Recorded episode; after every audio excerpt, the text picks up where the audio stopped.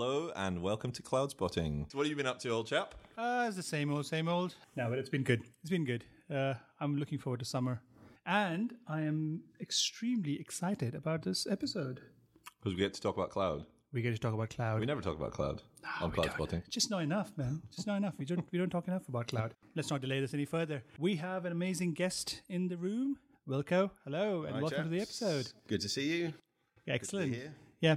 So, Wilco, tell us about a bit about yourself. Yeah, so I'm uh, Wilco Noordermeer. Uh, I lead the consulting architecture team within Rackspace Professional Services. I joined the uh, the team about six seven months ago, so relatively fresh to um, uh, to the organization. And I've actually joined from uh, from a customer. So I used to work for a Rackspace customer before. That's right. So, how, how, how does it feel sitting on the other side of the table? Uh, well, I've known the organization for a long time, so uh, you know, so I've I've uh, You're almost family. Exactly. Yeah, I've been I, I, at times I've been called uh, an honorary Racker already. So uh, yeah, so it's uh, it's uh, yeah, it's been good. You know, coming in and uh, easy to land in an organization that uh, I already knew quite well. So yeah. Perfect, perfect. So, within Rackspace now, with your role, what's your focus points? Yeah, so um, traditionally within Rackspace Professional Services, uh, when we did consulting around cloud, cloud adoption, that kind of stuff, a lot of uh, the uh, engagements that we were doing when we had architecture, we were using uh, or uh, getting architecture and architects from. Uh, other sides of the business, so we didn't have a dedicated architecture practice practice within professional services. Um, and uh, uh, yeah, because we're growing so fast, the need became bigger and bigger. So they asked uh, they asked me to set up this uh, this team. So it's uh, really really great. No, you're very welcome. Excellent. Okay, so Sai, why don't you tell us what this week's episode is all about? Because it sounds quite cloudy. Yes, it is. And and I did say I'm very excited because it actually talks about one of my favorite topics.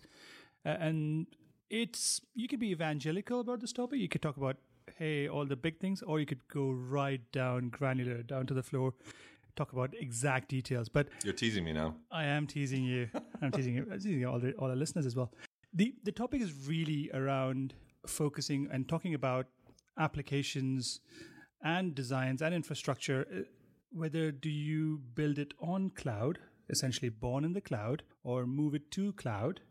And it, it's this has been a dilemma for most organizations, maybe small businesses who, who have sort of sort of created a single single server environment and then started doing business, or for enterprise orgs that have got massive data centers, and then now they're they're questioning whether how do they move across. So do they tear up what they've already done and all that effort and money down the drain and start from scratch? Exactly, or pay you- or, or pay hundreds of millions to consulting firms to come in. so either ways, yeah. So, Wilco, let's let's kick it off. I think I think it's a Yep. good thing to talk. Let's start by defining these concepts.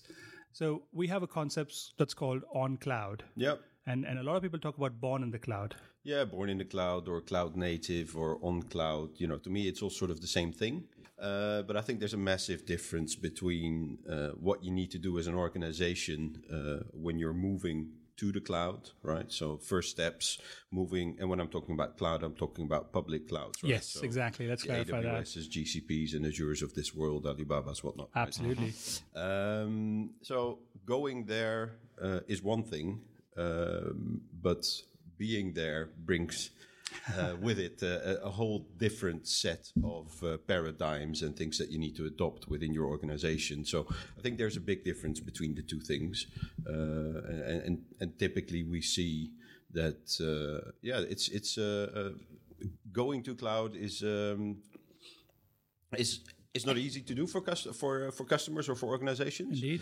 Uh, it takes takes time to adopt, to learn these new paradigms, to understand what it means for their business, not just in IT, but also, or maybe even particularly outside of IT. Yep. Uh, and then once you know you've built some kind of maturity and and uh, understand a bit more, you know, the art of the possible, then you know you will start leveraging some of the things that are in there within those platforms and, and use the services more than you potentially would have done. Exactly. Uh, and, and, and the abilities it gives you to build services in a new way, right? So it's it's uh, and, and develop your applications in a new way. So do you think So customers are, the are building comfort by adopting cloud using an IaaS model? Because that's kind of a bit like just doing what they've always done, but in the cloud. Or do you think they're more looking to leverage now that cloud's a bit more mature and diving straight into PaaS from day one? I think it really depends on on uh, the workloads that you're moving and the organization that you have. So you know the the, the, organization that I used to work and, and yeah, so the organization I used to work for is a, a runs a very large uh, SaaS platform.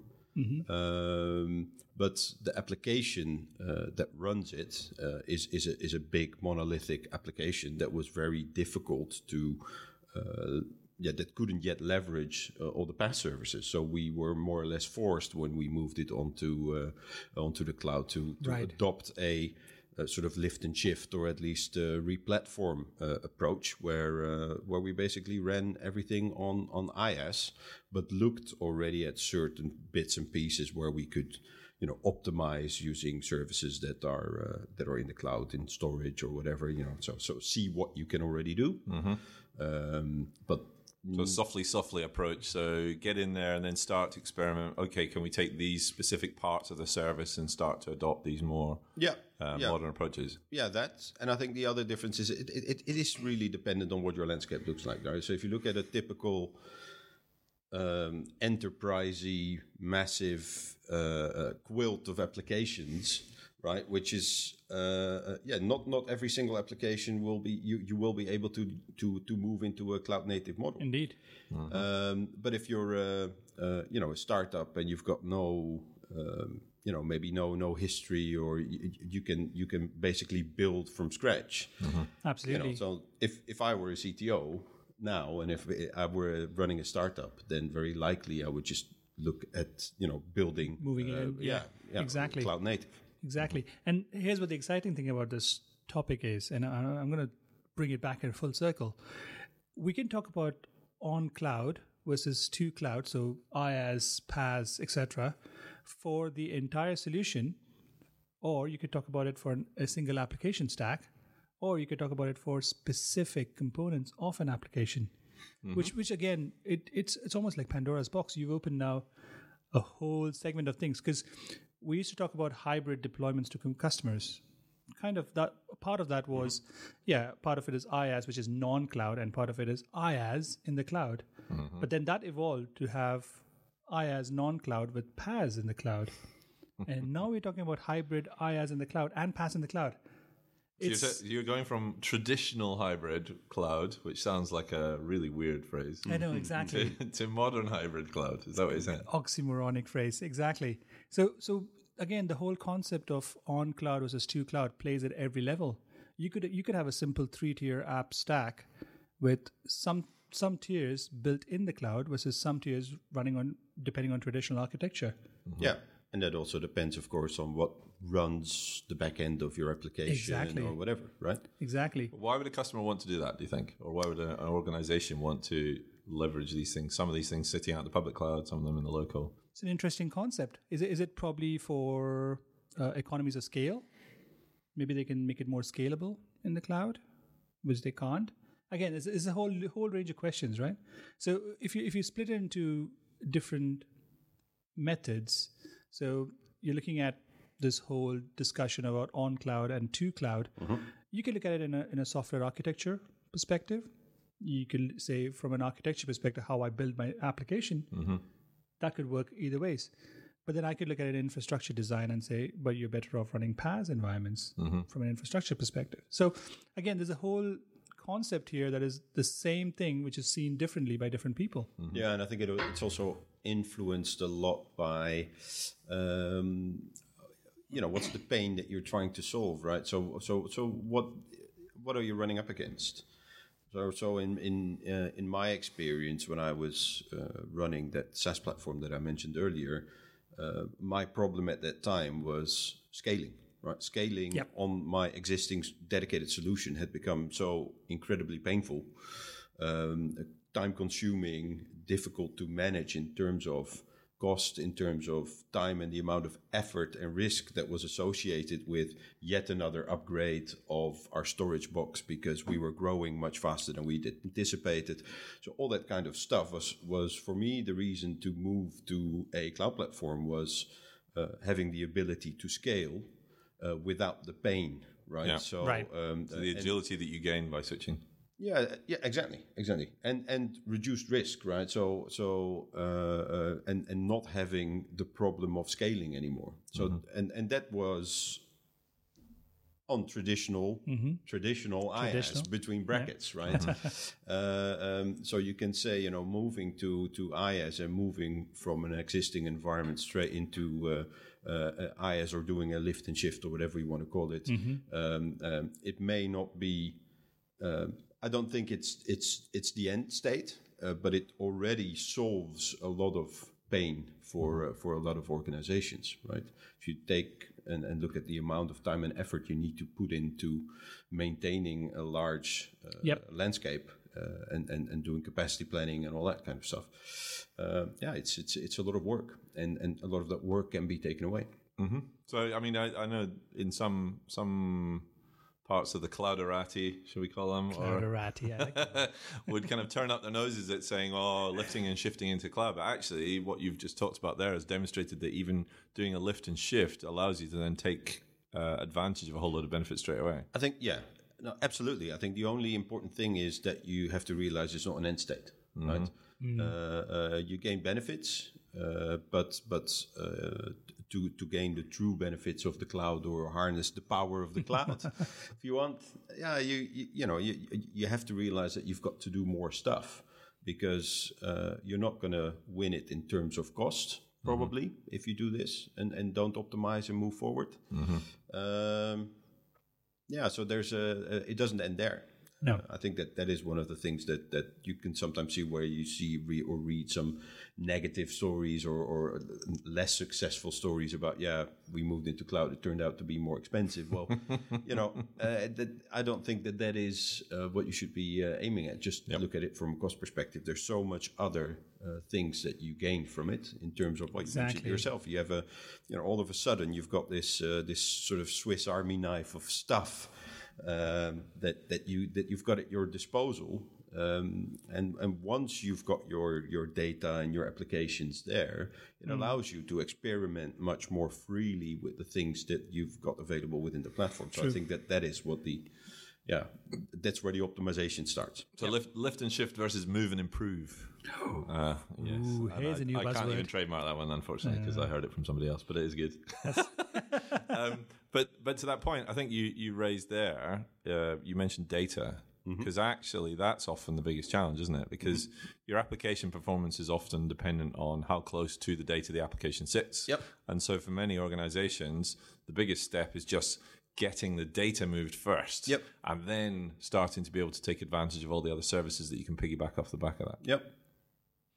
It's an interesting point. So, data ingress egress always plays a factor in any of these designs.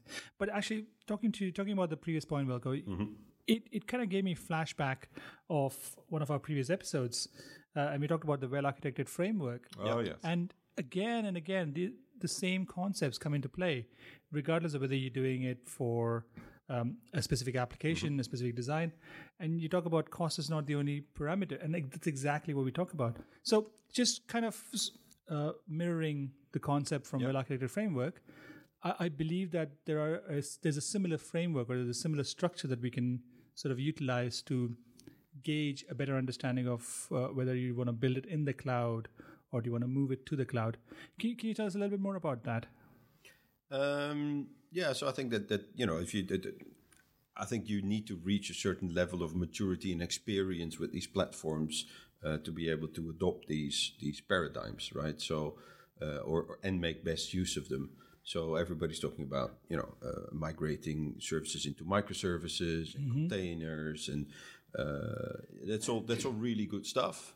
Absolutely. Um, uh, but don't forget that each of these technology, uh, that if you're adopting these technologies, that comes also at you know uh, at the additional cost of investing into True. people and training.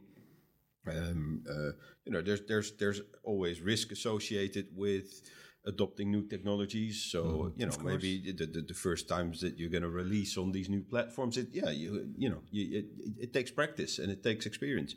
Um, So saying that oh we've uh, we've moved to agile now because we do daily stand ups every morning, so therefore we're now cloud native. Uh, you're saying that's not the entire journey? mm, I, think I think there's maybe a step or more. yeah, maybe one or two. Darn it! Yeah, okay, yeah, I better yeah, go yeah. rethink my cloud strategy. Exactly. Yeah. So yeah, no. So uh, yeah, I think in terms of culture, in terms of things like architecture, um, infrastructure designs, you know, processes you use, all this kind of stuff, it it, it all gets influenced uh, and it all changes the further up the maturity chain you go in terms of cloud adoption and Absolutely. and, and on, on cloud paradigms. Yeah. Absolutely. I mean, I can I can just think on top of my head, culture, maybe process, even eh, architecture to a certain extent is driven by those factors. Yes. It's depending on the people you work with. It's depending Mm-hmm. on uh, what are your processes inside the business. Yeah, going out and getting your AWS cert, and then you know doing some cloud design does not Exactly. a, a full architecture make, does it? So you need to then start thinking about what are the impacts of the ways that you manage them. So something simple like deployment. So if you want Yep. to do provisioning in the cloud, um, previously maybe in an old school way you were, and I'm not I'm not going to quote the six weeks to six months that you often see No, in certain reports and so forth. But you know, let's say you you have deployment timescales of hours to days for new virtual machines on your platform, that kind of a timescale.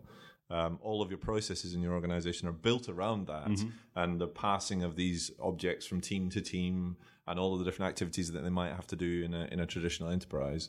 And now you're moving to this cloud native method. You're creating, if you're going simple IaaS, you're creating uh, golden images, or maybe actually going PaaS and you're just dropping code, and you're provisioning larger environments or, or environments. immutable VMs. Even. Exactly. So and, and and adopting patterns like that is has a massive influence on the way of working beyond the operations team. It influences the way that the developers develop their code, the way that the code or the artifacts that they produce or the applications get pushed onto uh, uh, uh, onto onto the different environments and into production. Um, yeah, I think it's you know uh, uh, and going in smaller steps, right? Containers are smaller, are easier to transport between environments, etc. Um, uh, yeah, that that just uh, uh, I think we've we've all acknowledged by now that you know uh, um, doing things in smaller chunks de-risks uh, certain things, right? It's the way that uh, that we develop in iterations in in an agile process, um, and it's the same with with containers, right? If you if you s- yeah, if, if the monolith breaks, then everything's broken, right? Uh, uh, and if you uh, and if you have a uh, distributed application, uh, yeah, then your services can break. But uh, uh, yeah, in in in in a in a well designed architecture, you would also think of ways that uh, the system can deal with those kind of breaking points of the individual small services, and that there's you know uh, things in there that that will help still let the system run and maybe do something else or um, um, produce. You know, if you, if, if you if you look at Netflix, for example, or whatever, I think that you know everything is service based, and uh, if if if something in your screen or if something on your uh, on the website uh, doesn't particularly doesn't work, uh, it's replaced by something else, right? Yep. Which, which still gives you a little bit of functionality, but not the full functionality. Yep. So so these kinds of patterns, you know, they influence your architecture, they influence the way that you think about uh, Indeed, your, indeed. Your, your Yeah, better it- to have a default response than no response at all, isn't it? exactly. Yeah, totally. I mean, there's a big shout out in terms of it's not just about deploying it in the cloud, but what about ongoing management and maintenance and monitoring? You, you can't technically use the same uh, tool sets that you do. You can't just remote into a machine to just say, hey, this is how I, I manage it in the IaaS world, and this is how I'm going to do it in the cloud world. It doesn't work that way. I think that there is there is a concept, right? If you if you have to do anything manually, you you already lost it. Yes. So it's it's it's all about infrastructure as code and trying to manage that. And that uh, talking about Netflix, it, it it synonymously shouts out Chaos Monkey every every time. I mean, that- that's the biggest. Co- I, gue- I guess it's uh, to Netflix's uh, praise. They've, they've created something that's really good, but it challenges your standard build structure and also your standard maintenance structure. If you if you can't be scalable enough, then maybe there's something that to look back. So uh, we we a lot of these points that we were talking about actually is is is in a in a blog article and. Uh, Wilco shared that with us, so we'll we'll post it in the in the notes for all our listeners. You can go and check that out. It's it's quite good and quite a lot of detail in there.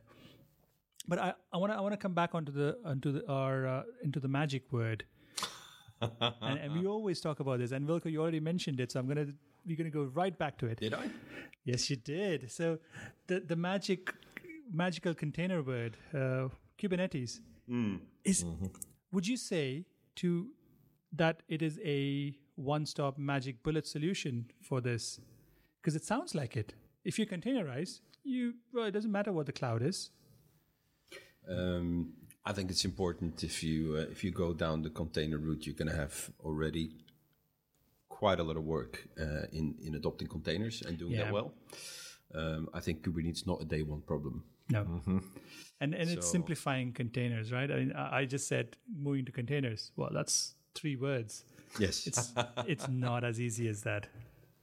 no. Again, it's a it's a uh, uh, it's it's it's a whole paradigm shift for uh, for for you know people in operations, people in in development.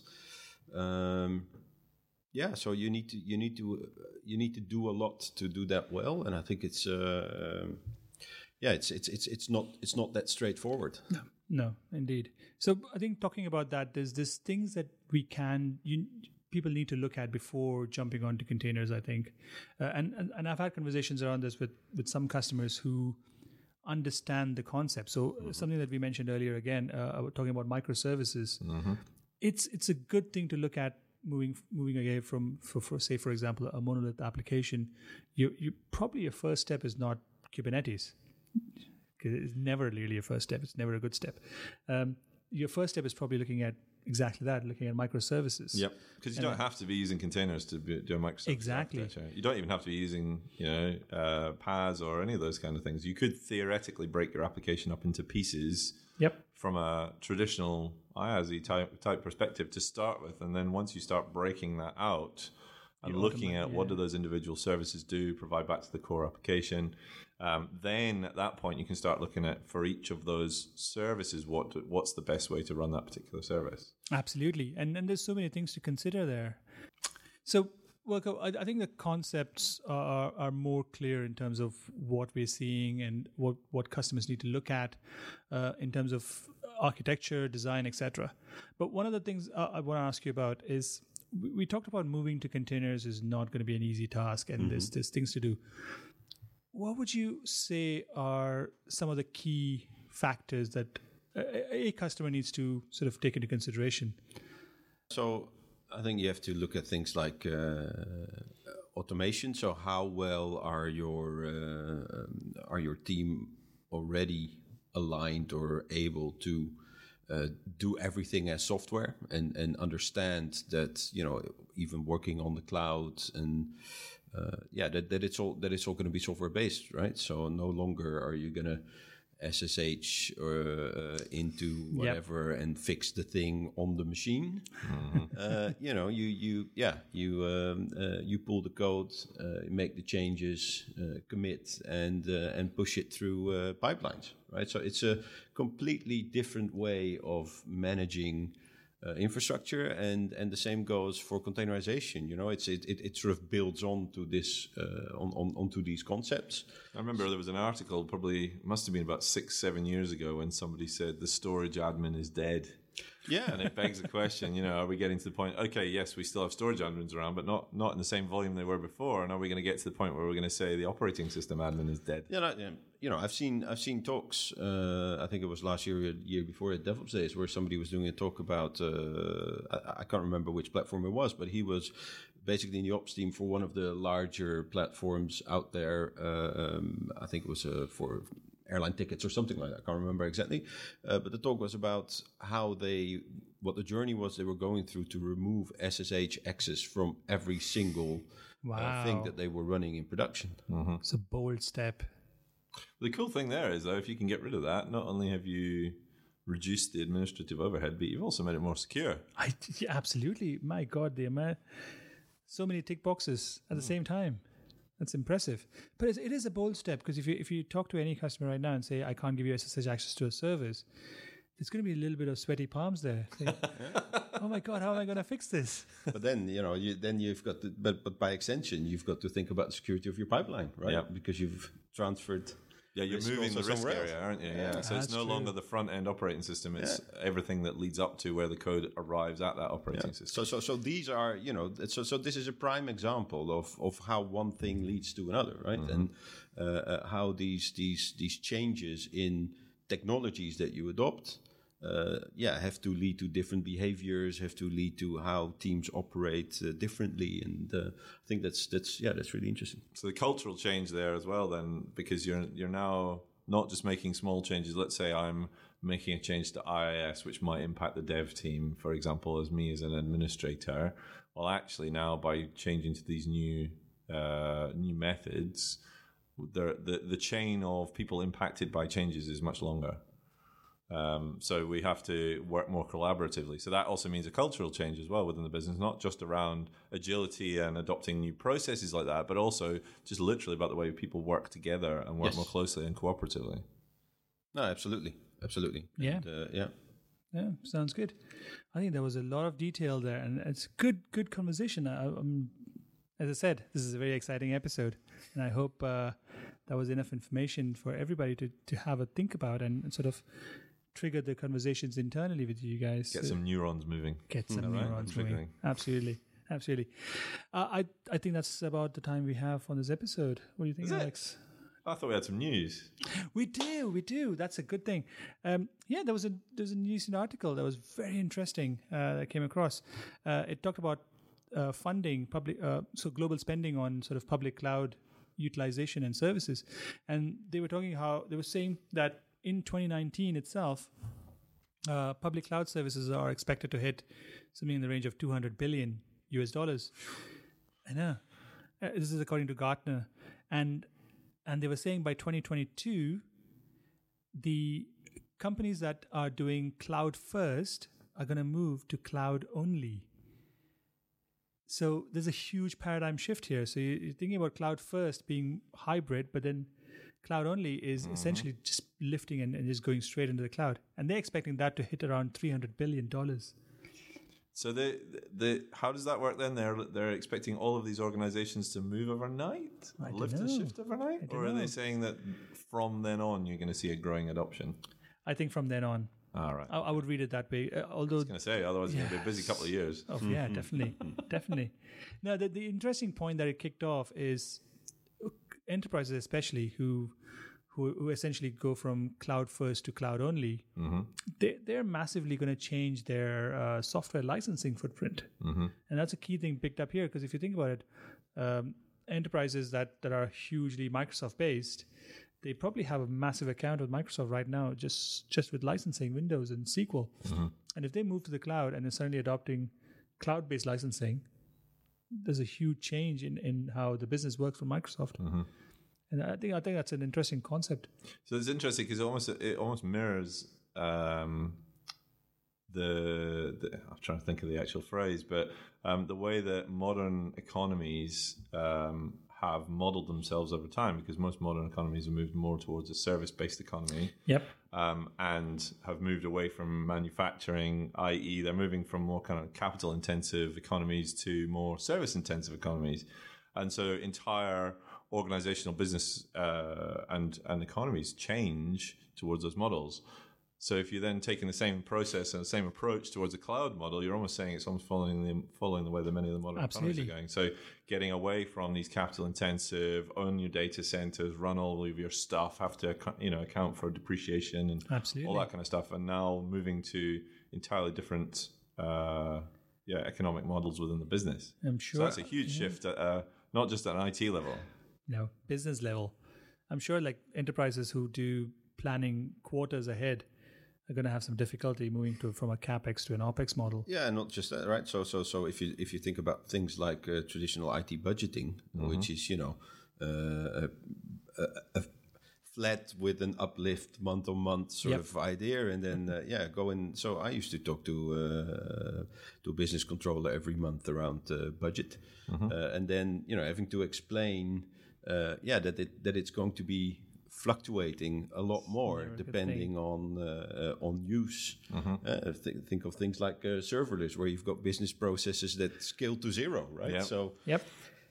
yeah, it works, but only if it's uh, uh, if it's actually being used. Um, Exactly. So so yeah, ev- so everything changes. It's uh, uh, and, and and and across across the business. And you're, you you may be adopting these new models, and in the long term, you'll end up with that. But in the short term, you also have a, a period of I don't want to say pain because it's not necessarily pain, but you've certainly got a period of um, additional investment that you're going to have to make. You often see with the models with the cloud spend around uh, adopting a cloud for a particular workload. There's always a spike at the start in terms of investment because it's not just moving to the cloud; it's also the readjustment of your internal processes. There's the costs of redevelopment of your applications, etc. So you have this Dual big run. spike, which then tails off, isn't there? Yeah, exactly. I mean, it was an interesting constant, uh, conversation I had recently with a um, uh, big e-commerce retailer, and uh, you know, we talk about scope creep in projects. This was an infrastructure creep. So essentially, they, they've they've just been adding on more uh, resources, and it's got to a point where the benchmark or the baseline has now gone up so high that it's it's almost ve- it's, it's very close to the peak. It's bizarre. So we were having a conversation around it and, and moving to the cloud, and we're talking about how they can move from an uh, a baseline model to more of a, a spike based model, and getting that concept to this to the CFO to say, you know, when you're not selling stuff, you know, you can ramp it all the way down to this cost. And there was a shock on his face to say, "Oh, really? That that never dawned." So it's Can, not, we leave it there as well? That'd be the- just leave it no. So so it's not just um, your cost increase when you have a spike, but the savings that you can make when you don't have a spike. That that concept it, people don't grasp that's that very easily. hard for yeah. That's very hard to budget for, though, isn't it? Exactly. that's the tricky part, and it's and that also begs. Or that also, as uh, as many some of our listeners might say, it behooves us um, to to model out what we what we estimate and be more accurate in things like capacity planning for those peaks, so we can you know kind of guesstimate what that's going to look like. Because when it is so variable, you have to have some idea of it, or you're just going to be left in a, a very awkward conversation with your CFO. Exactly, exactly. And since you said behooves, I think it's time to uh, let everyone know that it's the end of the episode. Oh, it behooves us to end It the episode. behooves us. so yeah, absolutely. We've come to the end of this episode. But again, if you have any comments, feedback, if you feel like there's something interesting in there or you want to add to the conversation, let us know. Tweet us, email us. And um, absolutely, thank you, Wilco, for your Yeah, time. my pleasure. Good to Thank you, here. Carolina. Thank you. Wil- Wilco, if anybody wanted to uh, stalk you online, where might they find you on the on the Twitter so- sphere or yeah, similar? I'm I am on Twitter, albeit not that active uh, recently, but uh, at Northern Lake, and uh, yeah, you can find me on LinkedIn. Uh, Fantastic. under under my real name. Brilliant Fantastic. Bye. Bye. bye bye.